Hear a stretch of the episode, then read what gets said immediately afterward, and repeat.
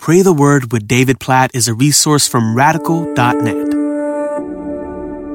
John chapter 9, verses 39 through 41. Jesus said, For judgment I came into this world, that those who do not see may see, and those who see may become blind.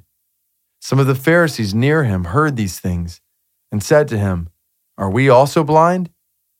Jesus said to them, If you were blind, you would have no guilt.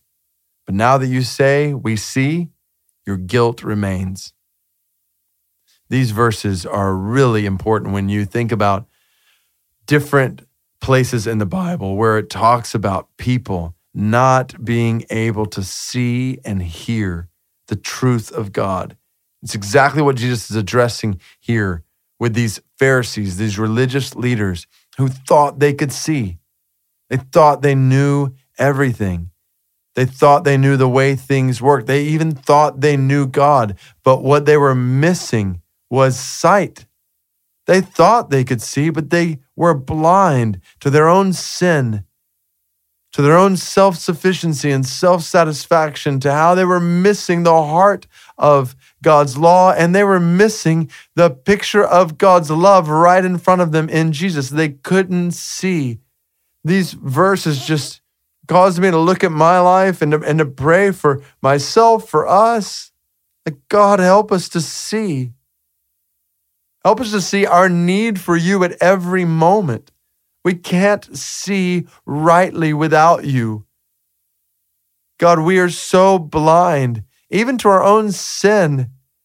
I just think about how easy it is for me to get caught up in sin and not even see it, see how dangerous it is, see how horrible it is. God, I need your grace to have sight to see as you see. I pray for this in my own life. I pray for this in others' lives who are listening to this. God, help us to see our sin as you see it. God, uncover the blind spots, just remove them that we might see rightly.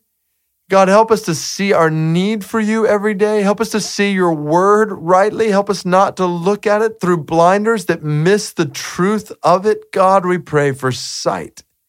And in the process of seeing our sin, seeing our need for you, we pray that you would open our eyes in more wonderful ways to your grace and your provision for us. And in the process of seeing our need for you, we trust that we will see your love for us in greater and greater and greater ways. Oh, we pray this in Jesus' name. Amen.